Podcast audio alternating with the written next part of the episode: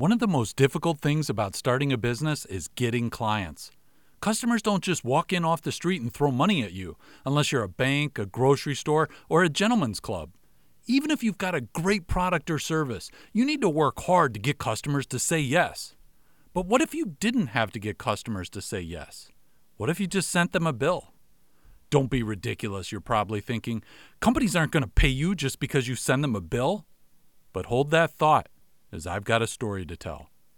I'm Michael McLaughlin, and this is Scheme. Let's do this.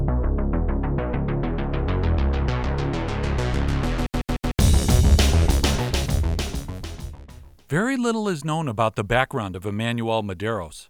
He was married, had a quote, humble life in Toronto, and sometimes went by the name Joseph Garcia. Why or how he used an alias, I don't know. But around 2004 or 2005, Medeiros got an idea. He decided to start billing companies for his services. There was just one problem companies weren't actually hiring Medeiros to perform any services. However, he wasn't going to let a minor detail like that get in the way. Medeiros hired a company to mail envelopes to firms around the world.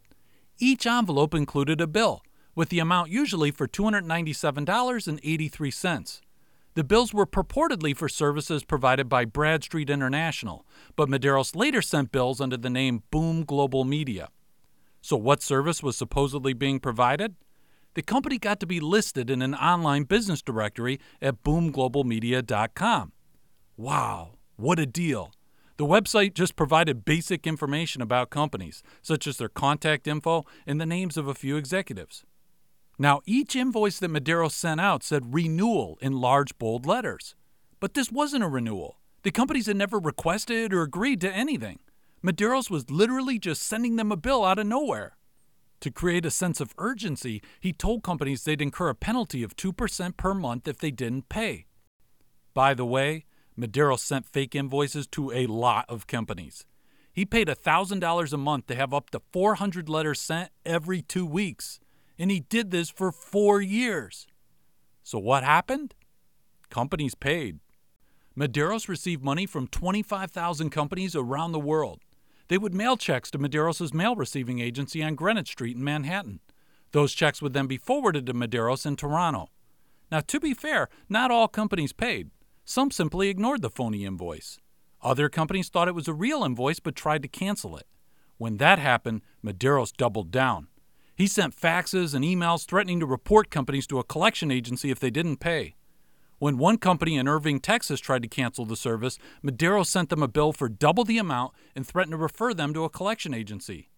They were afraid their credit rating would be harmed, so they simply paid the bill. Enough companies paid that Medeiros received around $7 million. Not bad for a day's work, or in this case, no work at all. But no scheme can last forever, and the U.S. Postal Service began receiving complaints. The post office then stopped delivering mail to Medeiros, and the postal inspectors informed him of their suspicions. They corresponded with Medeiros by letter and even spoke to him on the phone. They asked Medeiros to come to New York to, quote, straighten the matter out, which is code for, we'd really, really like to arrest you, but you're in Canada. Could you help us out? Being the accommodating guy that he is, Medeiros came to New York on June 18, 2008, gave his side of the story, and was promptly arrested. The 47 year old Medeiros was charged with one count of mail fraud. Now, you might think this would be an open and shut case, but Medeiros' lawyer had a great defense. He said, quote, I don't think he initially thought he was doing anything wrong. The thinking was that if they received a bill, they would pay it.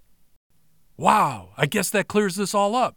Medeiros didn't realize it was wrong to bill 25,000 companies for services he didn't provide and then threaten them if they didn't pay. Unfortunately, a jury never got to hear that legal defense, as Medeiros pled guilty on September 25, 2008, to one count of conspiracy to commit mail fraud. Did you catch that? I said he pled guilty to conspiracy to commit mail fraud. A conspiracy involves two or more persons. The Department of Justice press release didn't name any co conspirators, but the fact that it said conspiracy means at least one other person was involved. In any case, on January 28, 2009, Medeiros was sentenced to 46 months in federal prison.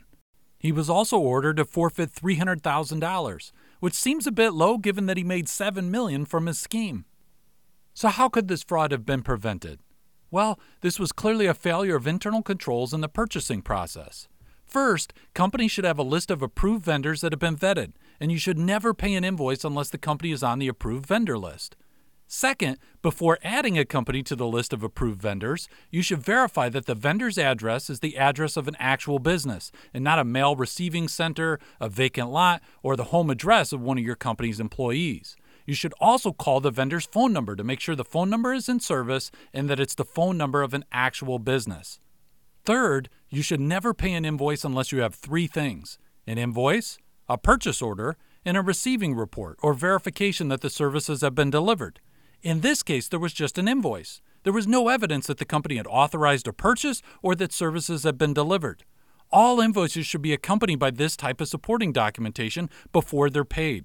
Now, while all these internal controls reduce the likelihood a company will pay a bogus invoice, there's always the possibility that employees will disregard the internal controls and pay a fake invoice anyway.